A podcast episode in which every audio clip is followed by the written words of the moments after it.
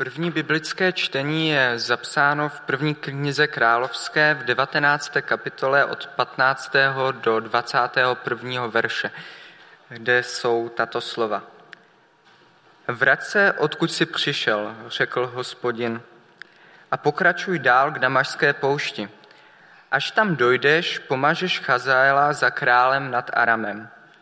Pak pomažeš Jehua, syna Nimšího, za krále nad Izraelem a Elíšu, syna Šafatova z Abel Mecholi, pomažeš za proroka místo sebe. Kdo unikne před mečem Chazaela, toho zabije Jehu. A kdo unikne před mečem Jehua, toho zabije Elíša. Ponechám si ale v Izraeli sedm tisíc mužů, všechny, kdo neklekali před Bálem a nelíbali ho. Eliáš tedy odešel a nalezl Elíšu, syna Šafatova, jak oře z dvanácti páry dobytka. Jedenáct párů bylo před ním a on byl u dvanáctého. Když ho Eliáš míjel, přehodil přes něj svůj plášť. Eliša tam nechal dobytek a běžel za Eliášem. Jenom políbím otce a matku, volal za ním a hned půjdu za tebou. Eliáš mu řekl, vrať se a považ, co jsem ti udělal. Elíša se obrátil, vzal volské spřežení, porazil je, uvařil jejich maso na dříví z pluhu a dal je jíst svým lidem. Potom vstál a následoval Eliáše jako jeho služebník. Tolik v první čtení.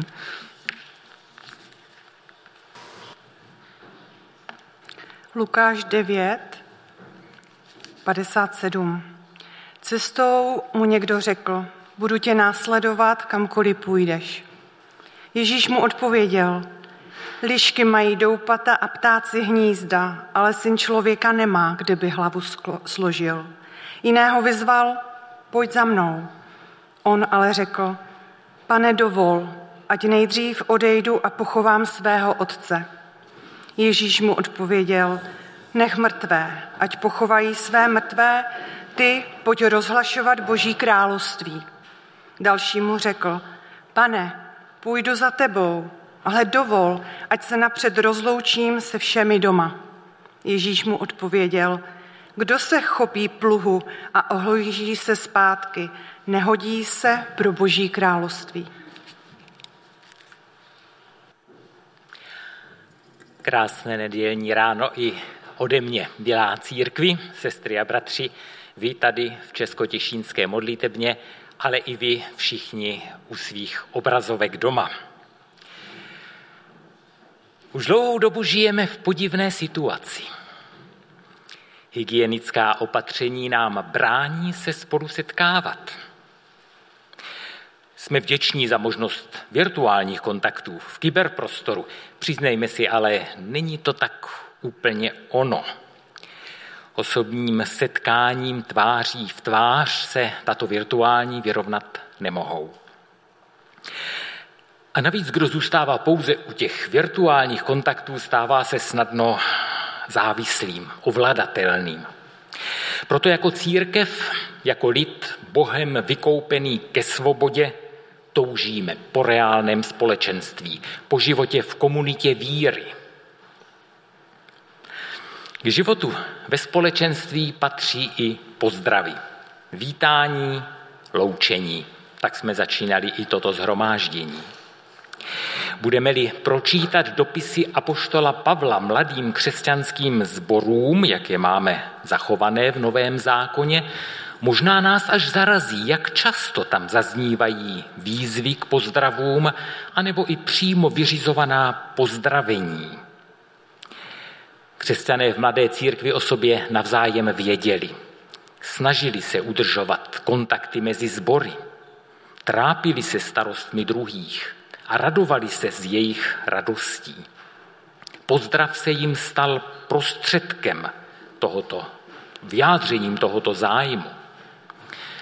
Pozdrav vyjadřoval vztah, který byl reálný, který byl živý. Pavlových dopisech se o pozdravech mluví při nejmenším 45krát. A přitom nešlo jenom, a ani dnes nejde jenom o vztahy mezi sbory, o vztahy komunit. I jednotliví lidé se navzájem zdravili a dodnes zdraví, aby si vyjádřili vzájemný vztah. Zdraví se při setkání, zdraví se při loučení. Pozdrav se tak stává čímsi, co přispívá k soudržnosti komunity, co připomíná a tím i posiluje naši vzájemnost, sounáležitost jednotlivců. V tomto smyslu má pozdrav i uzdravující moc.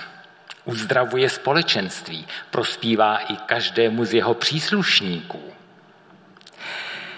A není to jen tak, jak se to kdysi v československé lidové armádě říkávalo o léčbě nemocných vojáků v kasárnách.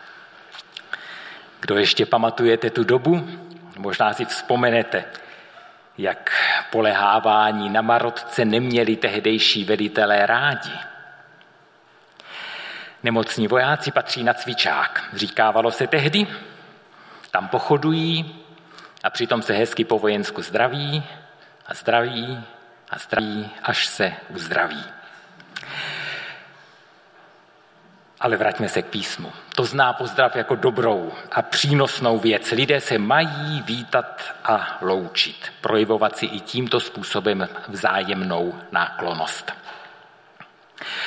Tak tomu vesměs i rozumíme. U většiny lidí se takové tvrzení nesetká s žádným odporem. Pak ale otevřeme evangelium a čteme tam ten příběh jak jsme si ho dnes společně připomněli, příběh neúspěšného náboru nových služebníků, nových učedníků Pána Ježíše. Kristova slova jakoby popřela, co jsme si až do této chvíle říkali. Když jeden z adeptů projeví zájem, který ale podmíní rozloučením s vlastní rodinou, pán Ježíš mu odpoví, kdo položí ruku na pluch a ohlíží se zpět, není způsobilý pro království boží. Nechoď se loučit. Nestojí to za to. Není to třeba, není na to čas. To mám na svou vlastní rodinu zapomenout, přetrhat vztahy a ani jim to nepovědět, odejít bez rozloučení? Než vyslovíme rychlý, zobecňující závěr, připomeňme si i ten dnešní starozákonní text. Elíša opustil dobytek, rozběhl se za Eliášem a řekl, dovol, ať políbím otce a matku, pak půjdu za tebou. On mu řekl, jdi a vrať se. Není tu ani zmínka o nespůsobilosti těch, kteří se obracejí k minulosti. Nic nebrání, aby se Elíša řádně rozloučil. Proč? Bylo to v době starého zákona jiné, než ve dnech Pána Ježíše Krista? Možná ano, možná ne. Než to tak přijmeme a potvrdíme, pojďme si to ověřit. Zkusme hledat jak to je a proč to tak je. Mám taková bádání rád. Připadá mi to jako detektivka. Malá biblická detektivka s praktickým koncem. Co objevíme, bychom totiž měli přenést i do svých životů. Každodenních, praktických, jinak bychom byli marnými posluchači. Podívejme se nejprve, co to je za příběhy, o kterých Lukáš mluví. V kratší verzi je zmiňuje i Matouš, ostatní evangelisté o nich mlčí. Jde tu o jednání s adepty učednictví. Někteří lidé dostávají šanci stát se učedníky Pána Ježíše. Něco jim v tom ale brání. V něčem to připomíná povolání dvanácti. I ti byli osloveni, ale těm nic, alespoň nakonec, nebránilo a k pánu Ježíši se připojili. Lidé, o kterých mluví náš oddíl v těch paralelních verzích Matoušově a Lukášově, se takového dobrého konce zřejmě nedobrali, i když tamto odmítnutí někdy není úplně výslovné. než se zeptáme proč, všimněme si ještě, jakým způsobem je tu navazován první kontakt. Zatímco svých dvanáct nejbližších si pán Ježíš oslovil a povolal sám, pro ně samotné zřejmě dosti nečekaně, v našem dnešním oddílu se většina lidí hlásí sama. Jenom jediného oslovuje jako první pán Ježíš. U Matouše to není tak zřetelné, ale zřejmě jde o ten týž případ, u kterého Lukáš výslovně uvádí, jinému řekl, následuj mne. To je důležitá věc. Je dobré si všimnout, že Boží království příliš nevítá dobrovolníky, kteří by si sami vybírali, jak by měli sloužit. Ne, že by pán Ježíš nestál o dobrovolníky vůbec. Naopak, nikoho nenutí, jenom zve. A všichni, kdo v božím království slouží, jsou vlastně dobrovolníci, slouží dobrovolně. Pán Ježíš si ale ponechává ve své moci, koho čím pověří a jakou službu komu svěří. Je možné a je i dobré toužit třeba i po konkrétním úkolu v církvi. Teď myslím na slova Timoteovi, touha po biskupství. Poslední slovo je ale třeba nechat našemu pánu. V božím lidu se vždycky objevovali takoví, kteří něco dělat chtěli, ale něco už ne, kteří si sami chtěli vybírat, čemu věnují svůj čas a své síly. S takovými pán Ježíš příliš nepočítá. V našem příběhu všechny takové odmítá. Proč? Protože jakmile si chce člověk sám určovat, co dělat bude a co už ne, nesleduje zájem království, ale svůj vlastní. Taková služba přestává mít hodnotu služby Pánu Bohu. Nebývá ovocem vděčnosti, ale píchy nebo strachu. Nebývá to svobodná služba, o jakou náš Bůh stojí. Podívejme se na ty konkrétní příklady, které nám představuje dnešní evangelium. Podívejme se na ně jednotlivě. Co z nich vyčteme? Nejprve ten jediný, kterého pán Ježíš oslovil jako první. Tomu řekl, následuj mne.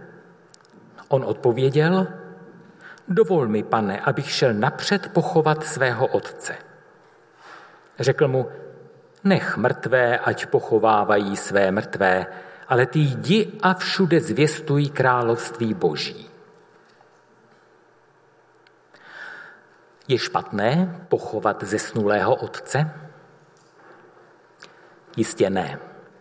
Pohřeb v židovstvu byl a dodnes je mimořádně významnou událostí je pokládán za jeden ze základních předpisů judaismu. Dokladem toho jsou například pohřební v bratrstva v komunitách aškenáských židů. Pohřeb je vnímán jako projev úcty k člověku i k hospodinu. V těch židovských komunitách, které přijímají víru ve vzkříšení těla, což, jak víme z Nového zákona, není úplně všeobecné přesvědčení, Přistupuje k projevu úcty ještě i starost o zachování úplnosti mrtvého těla, aby při vzkříšení nedocházelo ke komplikacím. Tato víra či představa značně stěžuje práci současných pohřebních bratrstvech, zejména v případech teroristických útoků výbušninami. Pohřeb není nikde v celém písmu spochybněn. Kazatel dokonce říká, kdyby někdo splodil synů sto a byl živ mnoho let a bylo sebe víc dnů jeho věku, pokud dobra neužil a nebyl řádně pohřben, pravím, že mrtvý plot je na tom lépe než on. Bylo by tedy dosti podivné domnívat se, že pánu Ježíši tady vadil zájem onoho muže o řádný pohřeb vlastního otce. V čem tedy spočíval ten problém, kvůli kterému byl zájemce o učednictví odmítnut? Není příliš pravděpodobné, že by ho pán Ježíš oslovil právě v tu chvíli, kdy jeho otec zemřel a on ten pohřeb zrovna připravoval. Spíš se zdá, že ten muž žádá o čas, než jeho otec zemře. Ano, šel by za Kristem, ale teď se musí postarat o svého otce, dosloužit mu. Pak, až otec zemře a on ho řádně pohřbí, pak bude mít čas vydat se za pánem Ježíšem. To už je situace, jakou dobře známe. Nejenom starost o rodiče, ale i mnoho jiných povinností a zájmů nás zaměstnává, takže na Krista a na jeho království nezbývá čas. Starost a péče o věci tohoto světa, jako to trní, přerůstá a dusí vsáté slovo, které nakonec zůstává bez užitku. Čas příhodný ke vstupu do království se ale objeví a zmizí. Je třeba ho rozpoznat a zvolit to, co je důležitější, co nepomíjí. Reagovat hned a reagovat bez odkladu. Je to jako s Marií a Martou. Bylo třeba postarat se o hosta. A byla to dobrá a potřebná služba. Věnuje, věnuje se jí Marta a nedělá to vůbec špatně. Marie ale zvolila lépe. Ještě potřebnější totiž bylo naslouchat slovům toho, který za chvilku odejde. To byl ten jediný adept učednictví, kterého pán Ježíš oslovil jako první. Kromě něj tu potkáváme ještě dva jiné, kteří se do služby hlásili sami. První z nich byl zákonník, tedy odborník na boží zákon, muž znalý biblických souvislostí. Hlásí se do služby, vlastně do školy jako učedník a neklade si žádné podmínky. Dokonce vyjadřuje ochotu jít kamkoliv. Reakce pána Ježíše odhaluje slabiny jeho odhodlání. Nedovede si představit, co to obnáší. Zřejmě ale má za to, že už všechno ví, že už ho nic nemůže překvapit. To bývá i náš problém. Srdce zahoří, mysli ale vládnou vlastní představy. Poměrně často se setkávám s případy, kdy lidé o některých biblických skutečnostech nechtějí vůbec mluvit. Nechtějí zkoumat písmo. Nechtějí hledat jiné alternativy, než jaké znají ze svého mládí a na které si zvykli. Bojí se nových věcí, nových pohledů, nového porozumění. Ne, že by ty věci byly bez rizika. Jistě jít za novými věcmi jenom proto, že jsou nové, zajímavé, to by bylo bláhové. Nechtít ale prověřovat tradici je rovněž dětinské, zvláště když pán Ježíš tak důrazně upozorňoval na rizika slepého dodržování tradice otců. Poctivá biblická víra vyjadřuje neustálé zkoumání oprávněnosti vlastních názorů a stanovisek. Neustálé naslouchání aktuálnímu božímu hlasu a jeho vážení biblickými pravdami v celé jejich šíři. Jen tak se nenecháme svést klamným zdáním, jak se to v církvi už tolikrát stalo, když nahradila plnou biblickou zvěst několika málo verši navíc nejednou vytrženými ze souvislosti.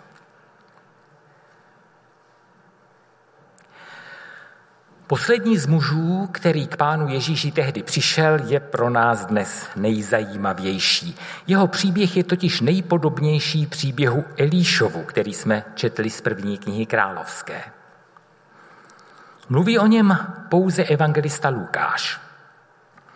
Ten muž přichází k pánu Ježíši vyjadřuje touhu ho následovat, připojit se k jeho učedníkům, nejprve se ale chce rozloučit se svou rodinou. Pán Ježíš reaguje slovy, kdo položí ruku na pluh a ohlíží se zpět, není způsobilý pro království boží. Prakticky ho tedy odmítne. Proč? Když Elíša se kdysi se svou rodinou rozloučit mohl.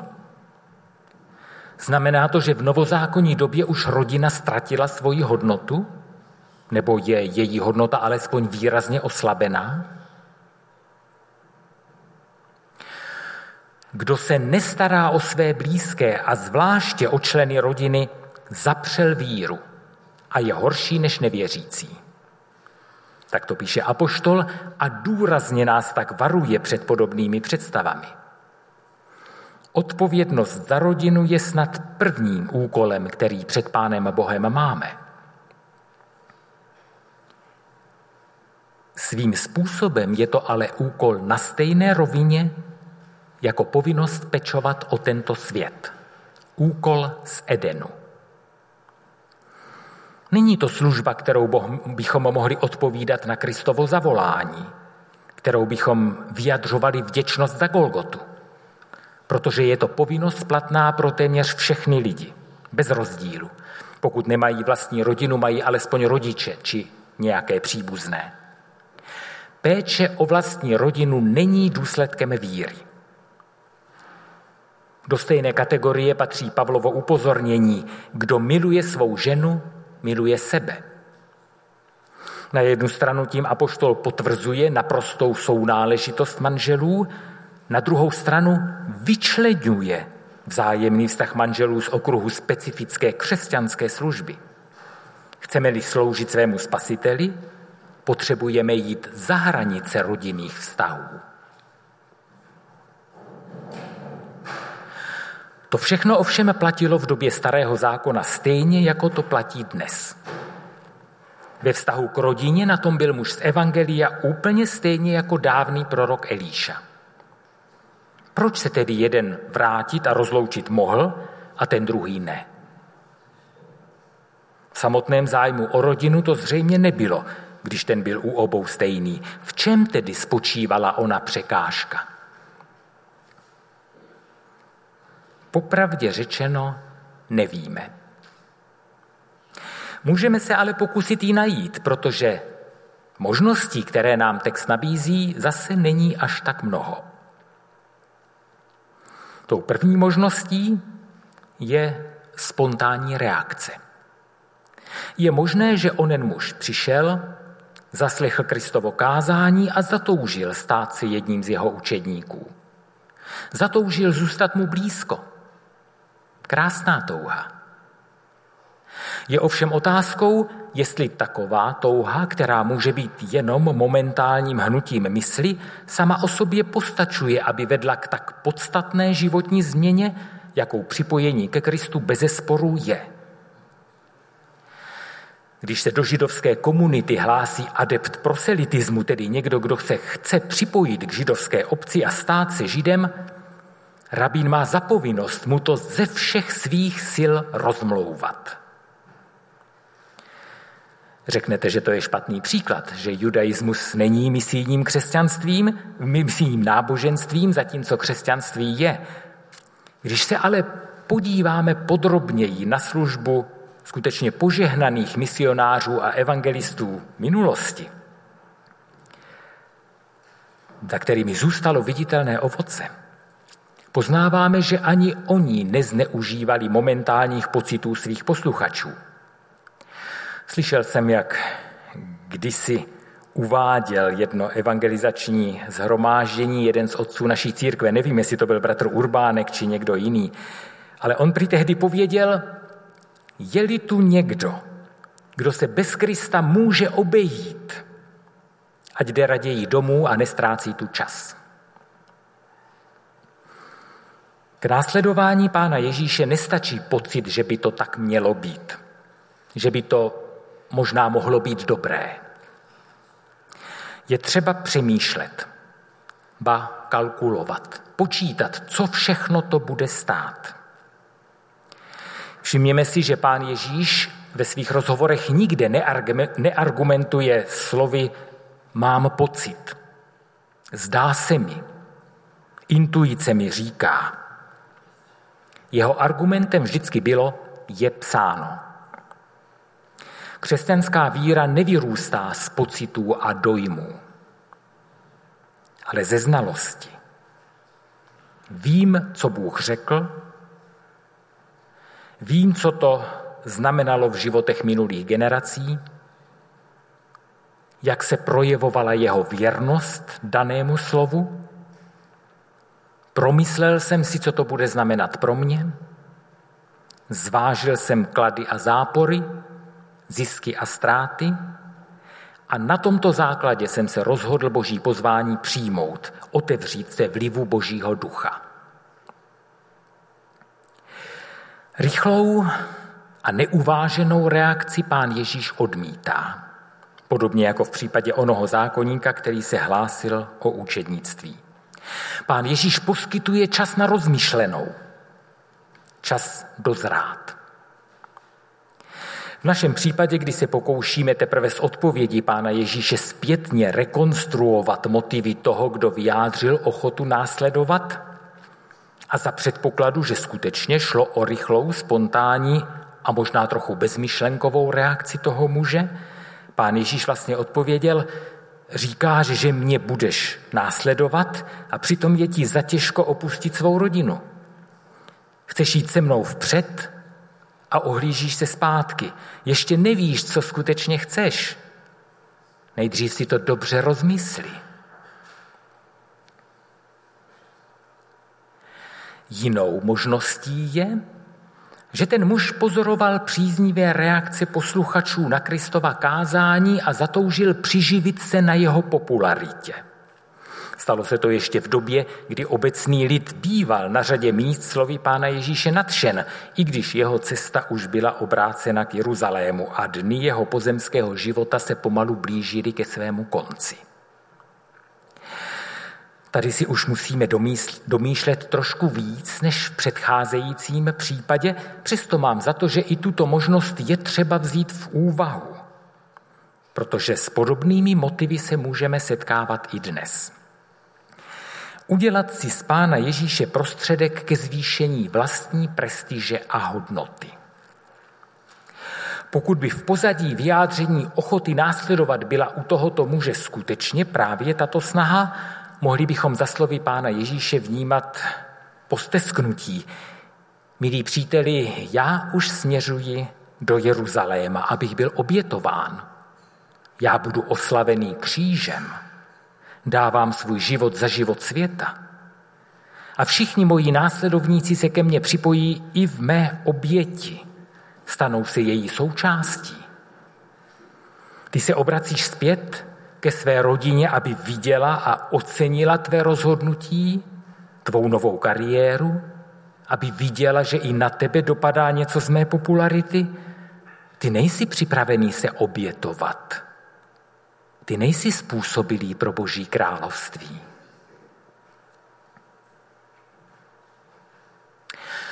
Dvě možnosti z cestných motivů, které mohly být příčinou odmítnutí adepta učednictví pánem Ježíšem. Nepromyšlenost, ukvapená spontaneita, či touha přiživit se na Kristově popularitě. V obou případech jsme ale dost domýšleli. Možná si řeknete, že člověk by měl brát jen to, co písmo výslovně říká. Já si to sice nemyslím, Mám za to, že je třeba zkoumat všechny souvislosti, které nám písmo nabízí a dovozovat z nich možné důsledky a promýšlet je. Přesto je ale určitě na místě se ptát, jestli existuje ještě nějaký jiný, biblicky nespochybnitelný důvod, pro který se Elíša mohl jít rozloučit se svojí rodinou a ten muž z Evangelia už ne. Takový důvod existuje. Pravda, ani on není v evangelích uveden výslovně, přesto je ale docela zřetelný. Když pán Ježíš mluví se zástupy o Janu Křtiteli, označí ho za více než proroka. Když mluví sám o sobě a odmítá, o odmítání světla svého, svého poselství naslouchajícími zástupy, které neuváděli v život to, co slyšeli, řekne o sobě, více než Šalomoun, více než Jonáš. Elíšu povolal ke službě prorok. Před naším mužem z Evangelia stojí více než prorok. Více než kterákoliv z postav starého zákona. Více než člověk. Ten muž deklaruje rozhodnutí následovat Boha v lidském těle. Kdykoliv se člověk rozhoduje následovat Boha, ztrácejí všechny mezilidské vztahy svoje dosavadní postavení. Nejsou rušeny, nejsou ani oslabeny. Všechna odpovědnost za naše bližní zůstává stejná. Jenom ztrácí prioritu, protože před oslovením spasitele ustupuje všechno ostatní stranou. Rozhodnutí odevzdat se Bohu, svěřit mu svůj život, není jen tak. Co tedy měl udělat člověk, o kterém uvažujeme, aby to bylo správně? Co máme udělat my dnes, když toužíme být dobrými následovníky svého pána? Co tehdy pán Ježíš odpověděl? Kdo položí ruku na pluch a ohlíží se zpět, není způsobilý pro království boží. Když se zamyslíme nad tím, jak ten muž jednal, musíme přiznat, že to bylo poněkud zvláštní. Přišel za pánem Ježíšem sám, z vlastní vůle. Nikdo ho neposlal. Přišel tedy, kdy chtěl. Ale v zápětí žádá o možnost opět odejít. Proč se tedy nešel nejprve rozloučit a neoslovil Krista až potom? Už připravený. Porovnejme to s naším starozákonním příběhem. Elíša na tom byl jinak. Eliášovo povolání do služby ho překvapilo. Nečekal je ani ve snu. Přijímá je ale. V jeho žádosti o rozloučení s rodinou není žádný skrytý úmysl, žádná snaha o odklad, žádná zadní vrátka. Vidíme to na jeho činu. Bez váhání obětuje spřežení, které bylo zdrojem jeho obživy. Nepočítá už s tím, že by se vrátil ke své zemědělské práci. Boří mosty. Odezdává se hospodinu bez výhrad a bez podmínek. Elíšova žádost o možnost rozloučení vyrostla z nutnosti. Eliášovo povolání přišlo nečekaně. Elíša se na ně nemohl nijak připravit. Proto žádá o souhlas a dostává Eliášovo svolení. Muž z Evangelia se připravit mohl, ale nepřipravil. Souhlas pána Ježíše nedostal. Měl jednat jinak. Měl nejprve přemýšlet, rozhodnout se, rozloučit se a pak teprve jít za pánem Ježíšem, pak teprve ho oslovit a vyjádřit svou připravenost. Pak už by se nemusel ohlížet zpět. Teprve pak by mělo jeho rozhodnutí skutečnou hodnotu a váhu. Prožíváme podivnou dobu za zavřenými dveřmi, v izolaci. Naše možnosti vzájemně se podepírat jsou omezené. Naše misijní možnosti se zúžily na virtuální prostor internetu. To všechno svádí k pohodlnosti. Omezení pohybu ale nemusí a nemělo by znamenat i omezení myšlení a modliteb. Jistě se snažíme udržet maximum živých kontaktů, při nejmenším s pomocí technických prostředků. Využijeme tuto dobu ale i k novému promýšlení svého vztahu k Pánu Ježíši Kristu. Jaké má kořeny? Jaké má meze? Jaké jsou naše priority? A na čem nám skutečně záleží? O co nám v našich životech doopravdy jde?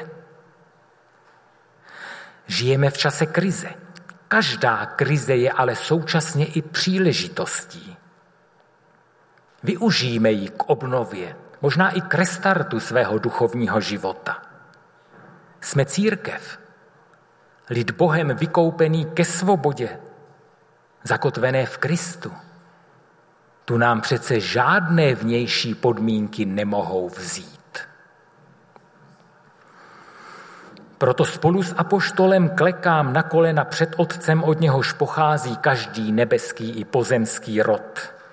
A prosím, aby se pro bohatství boží slávy ve vás jeho duchem posílil a upevnil vnitřní člověk a aby Kristus skrze víru přebýval ve vašich srdcích a tak, abyste zakořeněni a zakotveni v lásce mohli spolu se všemi bratřími pochopit, co je skutečná šířka a délka, výška i hloubka. Poznat Kristovu lásku, která přesahuje každé poznání a dát se prostoupit vší plností Boží. Amen.